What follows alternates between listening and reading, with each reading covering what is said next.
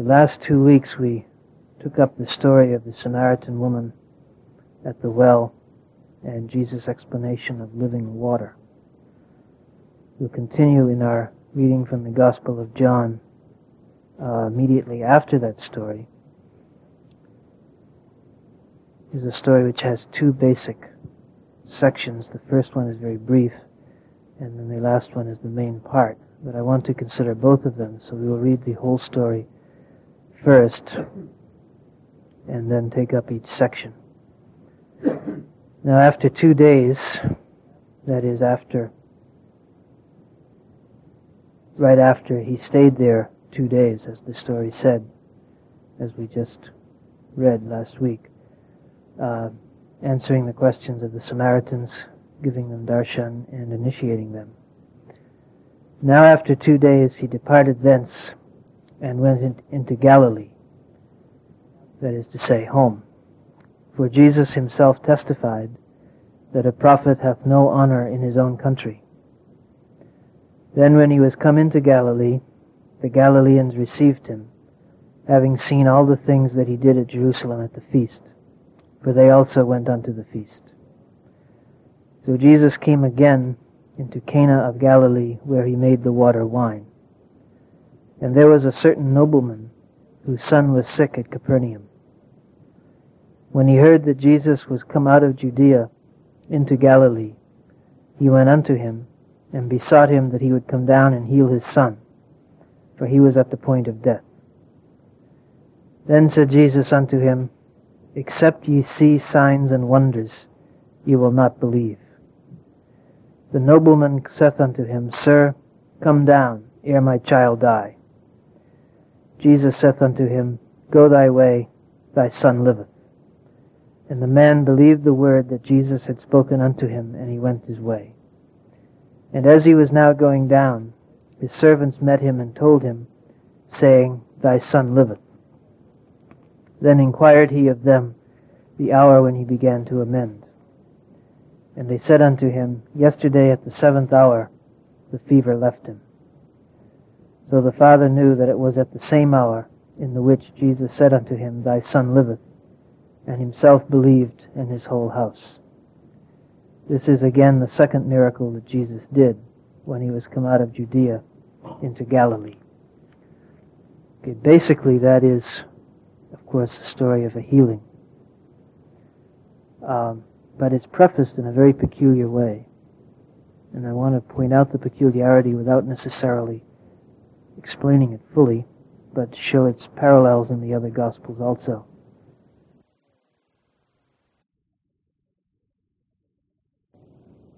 It says, Now after two days he departed thence and went into Galilee, which is to say, his own country.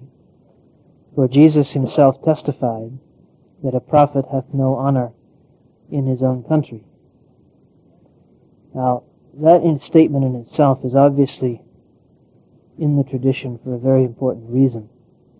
It's repeated in every single gospel in one form or another. Uh, the forms vary slightly the way it's repeated. Uh, in somewhat different contexts also, although there are connections in all four gospels between the contexts. Um, when something is found in all the four gospels, it is a reasonable assumption that it's played such an important part in the early tradition that uh, all of the traditions united at that point. And even though we know that the gospel writers used very different traditions in order to uh, write their gospels, when something is found that often, there's an excellent chance that um, it was considered to be very important by the people who remembered these things. So here, though, it's very peculiar because um,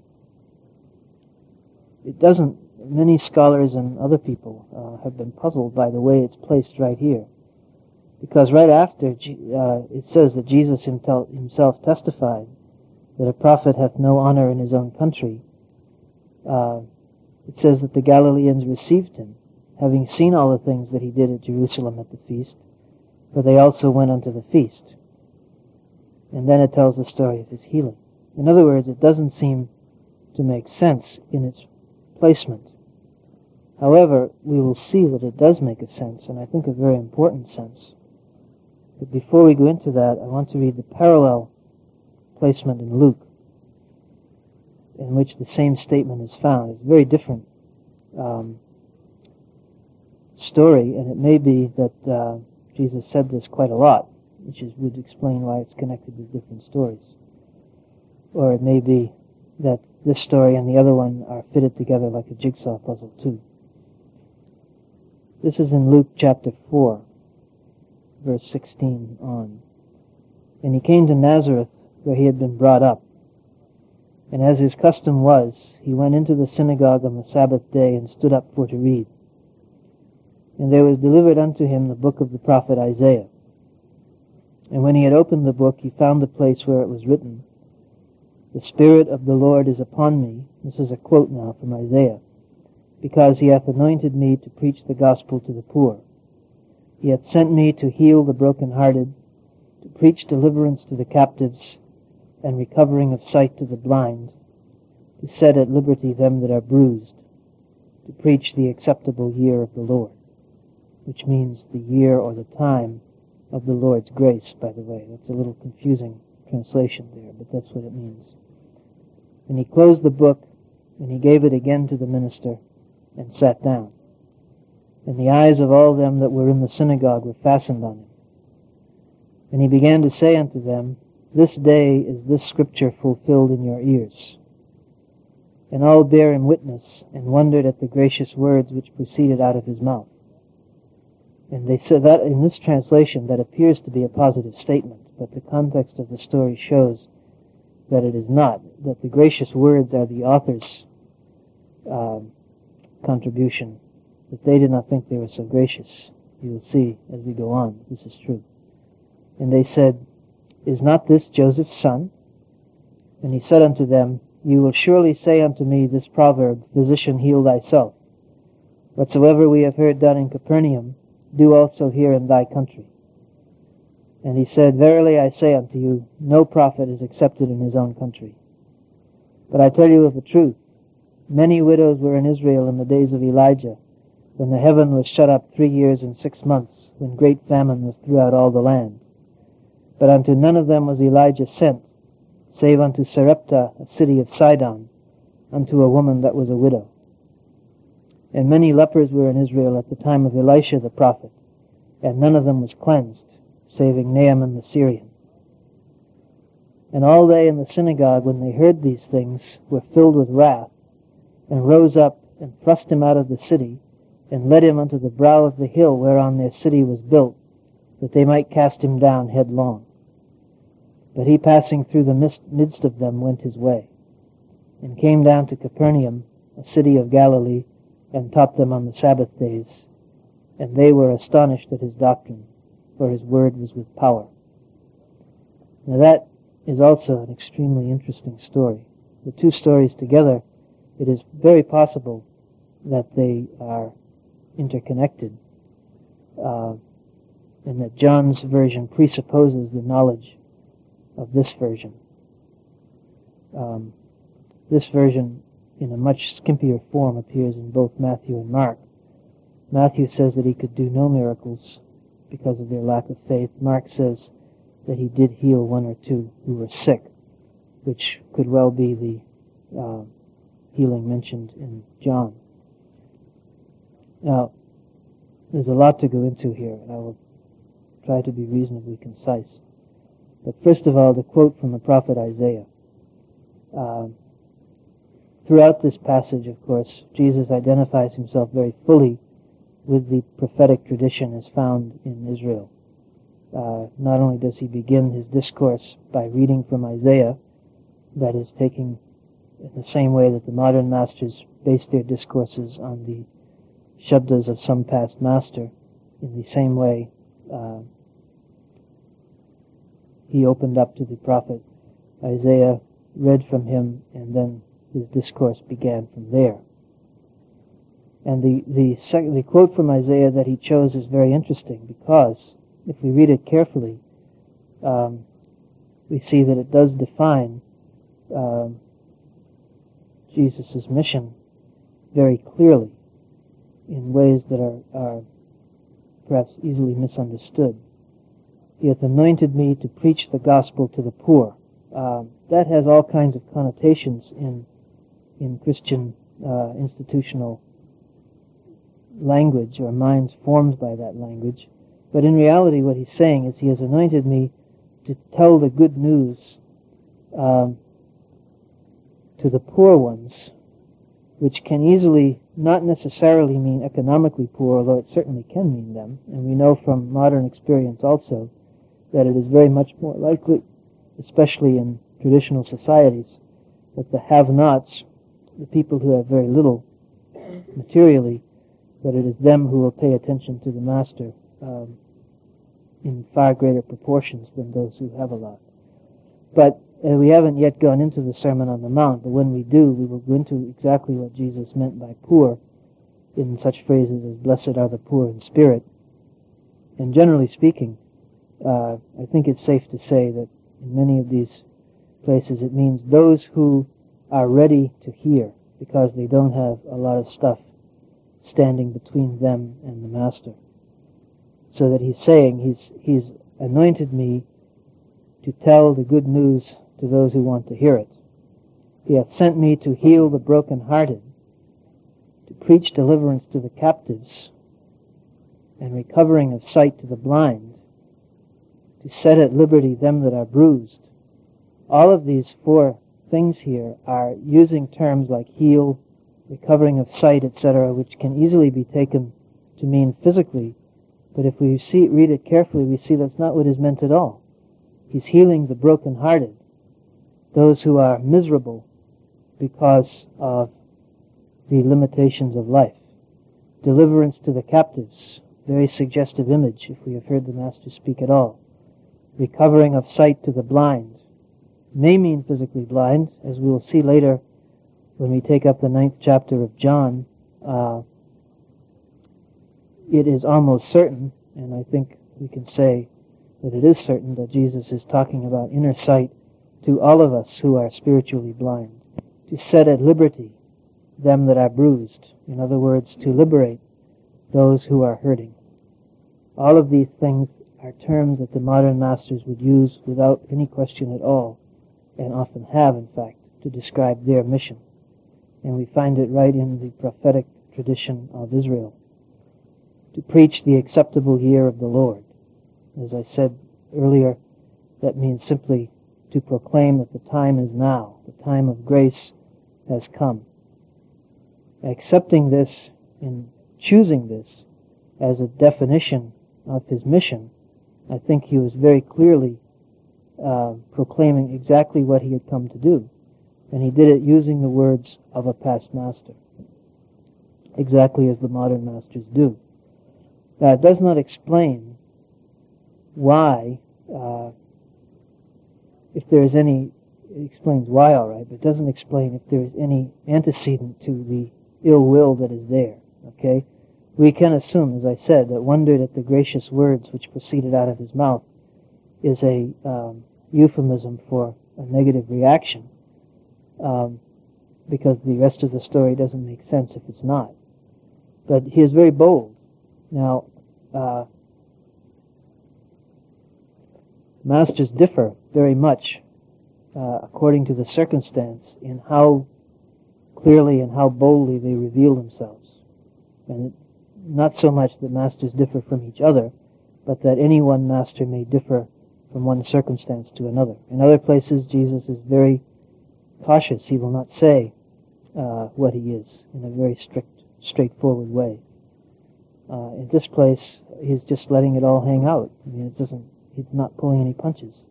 This is happening today, and it produces a negative reaction.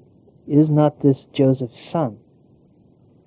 And one of the things about this whole business of a prophet being without honor in his own country is, is this, that it is very difficult for human beings to reverence that which they take for granted. If you see somebody around you all the time, and this applies, there's a lot of applications, not just to the obvious one given here, It applies also to disciples of a master uh, who can come to take him for granted too. It has other applications also even beyond that. It's a, it's a basic human psychological fact that um, there's even a proverb that refers to it, but I can't think of it right now. We all know it, but I just can't think of it. Uh, yeah, familiarity breeds contempt. Exactly. Yeah. Anyway, uh, even in the even when a person accepts someone as a master and has reason to know that he's a master, has seen with their own eyes his greatness in one way or another, even then uh, they can get into such a position and can uh, put themselves in such a mental state that they, although they will still say, yeah, he's great, he's a master and all that, um, they will in fact not pay any attention to him at all. And this happens uh, in the missions of many masters, especially toward the end of their lives, when there are a lot of people around them who have begun to take them for granted. And I will say a little more about that a little later. Then he says, uh, in almost an aggressive way, you will surely say unto me this proverb, Physician, heal thyself. Whatever, whatsoever we have heard done in Capernaum, do also here in thy country. In other words, we're, we're, we're watching you, brother. Perform. Produce. Do it like if any of you saw Jesus Christ Superstar, which I don't necessarily recommend if you didn't. But uh, there is a, when Jesus is taken to see Herod, uh, which is taken from the Gospel, and Herod demands of him that he perform a miracle. And in one of the more memorable sections, he says, Walk across my swimming pool. And Jesus is standing there looking at him. This is the attitude that uh, apparently the people have here. And it need, I need not say that if anyone goes to a master with this attitude, uh, they get nowhere. And he said, I am telling you the truth. Verily I say unto you means nothing else than this. I am telling you the truth. No prophet is accepted in his own country. But I tell you of a truth. Many widows were in Israel in the days of Elijah. This refers to an Old Testament story in the, in the account of the prophet Elijah in the books of Kings when there was a great famine. And Elijah was sent by God to a widow in Syria. Okay, not a Jewish widow, not an Israeli. And he saved her. He performed the miracle and saved her and her son who was starving to death. And then he says again about there were, at the time of Elisha, there were lepers. But Elisha cleansed one leper in his whole life, and that was Naaman the Syrian. Again, a non-Israeli. Somebody out of it, according to the standards of the religious establishment. And supposedly even of the, of the God of Israel. So it's a, he's citing to them a very strong paradox that is found in their own scriptures and also his scriptures. And this infuriates them. We can assume that they were as infuriated as anything by the fact that uh, he had implicitly identified himself with Elijah and Elisha. And nothing makes people angrier than uh, someone in the present day presuming to speak with power, as it says further down. Um, it is very hard. It is one thing for people to accept divinity, thus saith the Lord, a prophet, when they read about it in a book and it happened in the past. Unless you're seeking specially for these things, unless you have a real burning thing within your heart, it is very hard to accept that this can be happening right now in the present time. It demands a whole different response from us, for one thing. Um, when we read about things in the books, and this is one of the reasons why bibliolatry is so popular, uh, we read about it and our own construct is put on it. And no one can tell us differently. Okay, it may be if we, uh, if the particular religious group we belong to is authoritarian in nature, there will be a given line to follow in regard to our interpretation, but even then, there's a lot of leeway uh, when it comes right down to the individual nitty gritty. But when we're face to face with somebody who is telling us, all right, God is speaking to you, um, this puts a demand that is very hard to deal with. And really, there are only two ways to three ways to deal with it. One is to accept it, one is to ignore it, and one is to become furiously angry. And uh, the third reaction is what is happening here. And is it, after all, it's Joseph's son. He grew up here. What is this? You know, who is he to tell us this sort of thing? He's telling us that he's come to, to, to deliver us, to give us our sight. We're not even blind. To, to, to set at liberty us. This is the acceptable year of the Lord. Uh, it's not at all a difficult thing to uh, to understand their reaction, and yet, um, as we know, they were very tragically wrong. Now they were going to kill him. This seems almost far-fetched, you know. But we know that mobs will do uh, very extreme things when they're roused. They're acting. Mob psychology is, is obviously coming into play here. And Master Kirpal used to tell of how, after he was first initiated by Baba Sawan Singh, he went back to his own village of Sayed Kasran, and he testified that he had gone to Baba Sawan Singh and about his greatness. And uh, this caused a great deal of opposition in his own village amongst the Akalis who were there, and they made arrangements to kill him. They were going to, someone came and they were going to take him out to the wilderness. They invited him to go with them out to the wilderness, and there they were going to ambush him and leave him, and it would appear, of course, as though bandits had done it. Uh, in the rural India, it is crimes like that happen quite easily and no one would have known who. And Master has described how they how they came to get him, and he went with them. And they told him that someone was waiting to see him, but he went anyway, knowing full well what was going to happen. And when he got there, they just couldn't do it. Very, very similar story, really, to this one. Uh, when the chips were down, uh, Jesus was just walked through them and went on his way, and that's pretty much what Master did also. Later on, he described how he met the ringleader of the uh, Akalis who wanted to kill him in uh, Lahore and invited him to his house for dinner. And when the man came, he cried like anything and said, I was going to kill you, and you've invited me for dinner. And the master laughed and said it didn't matter, and like that. For one thing, uh, he didn't kill him, and he, and I'm sure that the master knew that he was not going to. So, anyway, these things don't happen just once.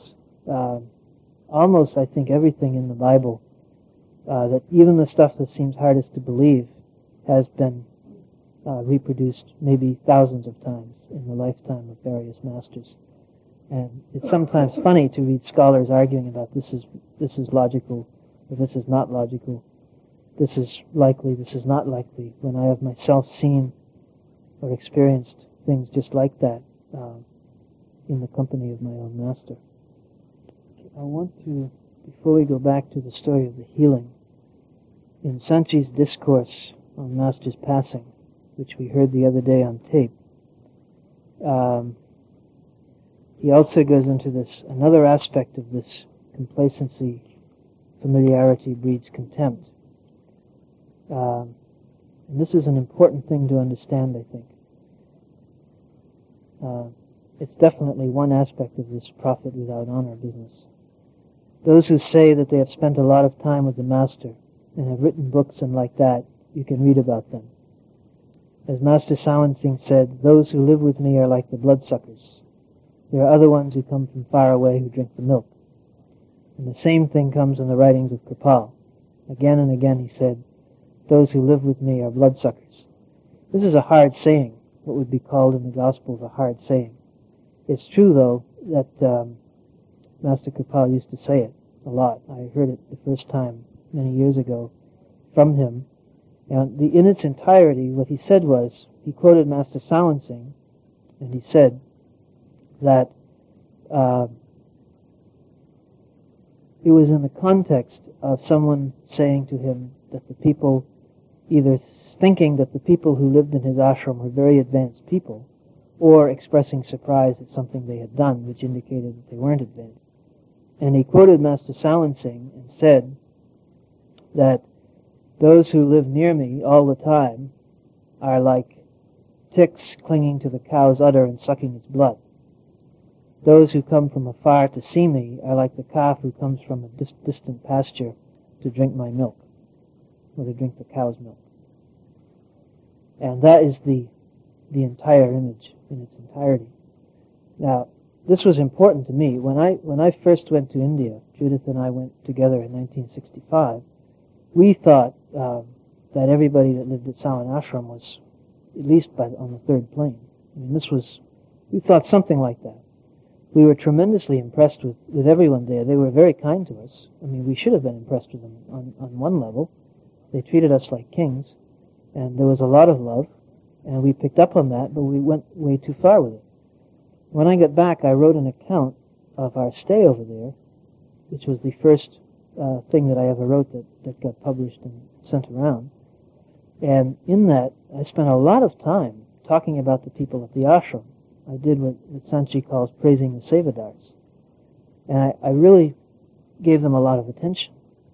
Later on, I came to regret that, um, because I came to see that, that it was not like that, that even though they had been kind to me and loving, and certainly I should love them, that it was a great mistake to assume that they were uh, advanced souls or in any way knew more than I did or any other initiate just because they lived always around the Master.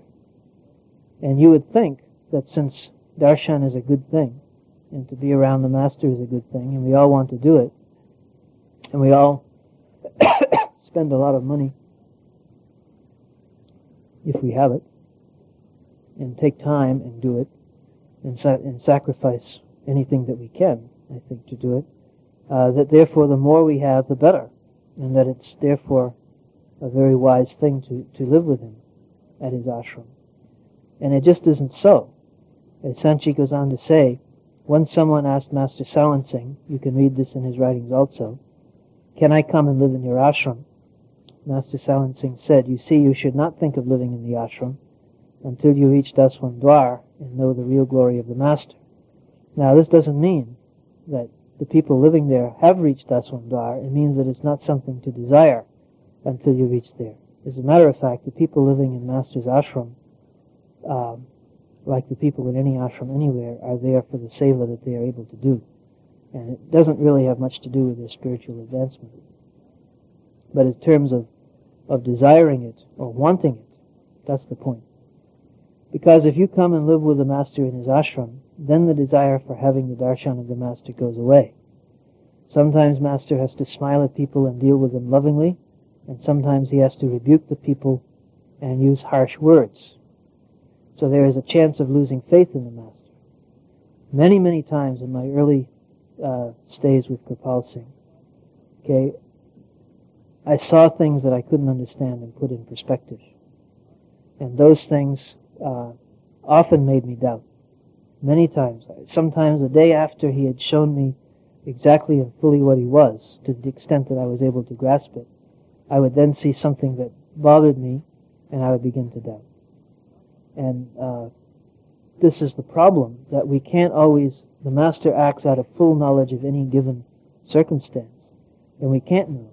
He can give when he's harsh on people. Often I have jumped in if I see the Master being harsh with somebody one time in 72 when Master Kirpal was here, uh, he was giving out prashad. That is, one of the dear ones brought him some prashad. He was down at his house.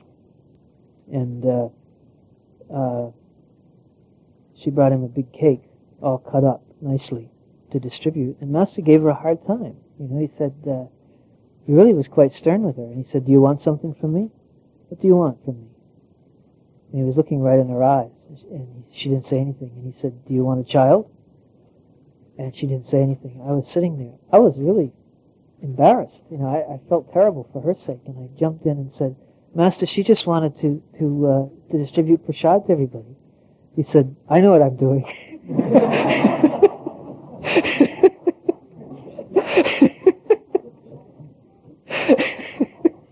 afterwards, afterwards, she told me that uh, she loved that that particular thing. that master was looking in her eyes so strongly, and that she was getting only love, even though his words were stern. So I felt like a total idiot. But it's you see, it's easy to to uh, to jump to that conclusion. anyway, there are lots of other uh, incidents like that, and it's true. I mean, the, the story was told uh, how Master threw a guy out of Sawan Ashram one time, beat him up. I heard that. Somebody told me Master beat up this guy and threw him out of the ashram. what is this? and then I heard the whole story. You know, it's a it's a complicated thing. It was a very complicated story, but it all made sense when I heard it. And and uh, again, the master knew what he was doing, and so it goes. Sometimes you hear things too that people who are around the master don't fully understand, and they tell you, and then, gee, it's really hard to to deal with. And uh, that happened to me also. So I finally. Uh, you know, realized that on that level there is always room for misunderstanding, that we have to go by the basic love that is created between him and us. And that is actually, it is developed by being with him, but not by being with him more than we are able to take. Uh, Kent used the image that I've often quoted of being in front of the fire and warming up when you're cold, and then uh, being compelled to work in front of the fire all day long. And the second circumstance, you get very um, hot. In the first, you just get toasty warm and then go back out to the cold and come in again and you get warm again and like that. So there is a chance of losing faith in the Master. And when we see him more often, then the desire for seeing him goes away. And by living in the Dera, many other shortcomings can also come. And then people become proud of living at the ashram. So that is why Master used to say, until you rise above and reach Daswan Dwar, and so forth. And then he quotes, when people live in the ashram, you will be doing seva there, and people will praise you. And of course, this has happened. It happened at Sawan Ashram. It happened also, at least on one occasion, at, at uh, Sant Bani Ashram at 77 RB, too. They will take all your good qualities and leave their anger, egoism, hatred, etc. with you, etc. And all sorts of other reasons you will become proud of yourself for being a sadhu. Those who are not living at the ashram will bow down to you and plunder you. Well, all of this is a part of, it happened to uh, the disciples of Christ, it happened to the disciples of Sawan Singh, it happened to the disciples of Kirpal Singh, and it will probably happen sooner or later to some disciples of Ajaib Singh also. Um, it seems to be an inevitable part of the the test that the Master's presence is for all of us. That same kind of challenge that when the Master reveals himself, then we have to respond to it one way or another. That same kind of challenge also comes up uh, if we are given the opportunity to do seva for him or to be with him, then this also is a test and a challenge. And uh, it takes lots of different forms. Like uh, was a lot of information people who were around Master. A friend of mine told me once that um, he was very, I forget the circumstances with which it began, but uh, in any event, he indicated to Master that um, he had reason to think that the, the people, the Sevadars at Sawan Ashram were really advanced people, and that they, uh, I think one of them had rebuked him for something, and he was worried about it and he took it very seriously. And Master called a meeting of the Sevadars, and he brought this fellow in too. And he went around and asked each one who was keeping their diary, and also how many hours of meditation they had put in. And nobody, not one Sevadar was keeping a diary, and the amount of meditation that was put in was pitifully small. And therefore, my friend realized that he need not worry about what they said to him that they had no more authority than anyone else. Uh, so it's a great responsibility. There are, I know of, of at Sawan Ashram, when I was there in 69, I heard of a Sevadar uh, who was very loving to the Master, but he wouldn't meditate. And I was told that Master often said to him, you should meditate. And he would say, no, I have your darshan without. I don't care if I have it within or not. I'm happy having it without. And sometimes people are, are almost proud of that attitude. And, and you realize what, what does this mean in terms of the Master's mission? What is it uh, accomplishing for that person? He has the darshan, but what fruit is it bearing? Later on in uh, in the Gospels, we will read how the disciples are arguing with each other who is going to be, who is going to sit on his right hand and who on his left when they come into the kingdom. This was a big item of concern to these guys, um, who in just a few short weeks were going to not have the master with them anymore at all. And they were very badly rebuked. And we all know of similar circumstances too. And this is why, you see, is why the master's wishes are ignored uh, as he is compelled more and more to deal with people who more and more take him for granted. I heard things, I can't verify them firsthand, but I heard them, I have no reason to think that they are not true, of the way Master was treated at the end of his life at Sawan Ashram, that his food was not prepared adequately. His wishes whether he should be in the hospital or at the ashram were ignored.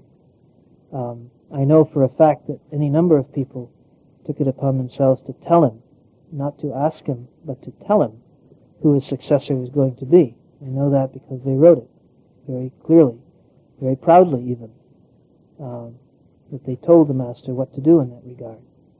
If over and over again we see this pattern there, then um, it is small wonder that things fall apart the instant that the master leaves the body, and that he is perhaps not unwilling to go. I think I wrote in the tour account for the 1977 tour how um, the master tore me apart one day, I would say.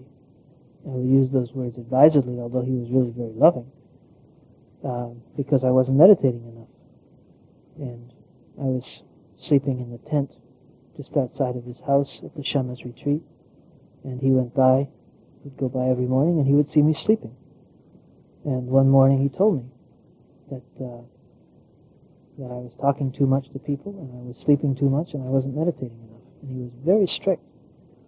And I was totaled, as you would say. And uh, it was a great lesson to me, a very great lesson to me, because I was doing exactly this thing. I've been with him a lot. I've been traveling with him constantly, night and day, and I was taking him for granted. Not outwardly. I would never have thought that I was, but what was I doing? I was ignoring one of his basic wishes.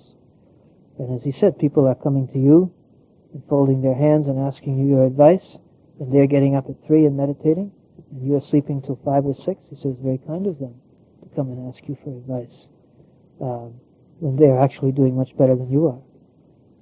And I was, as someone once said about someone else in a similar circumstance, dissolved all over the floor at that point.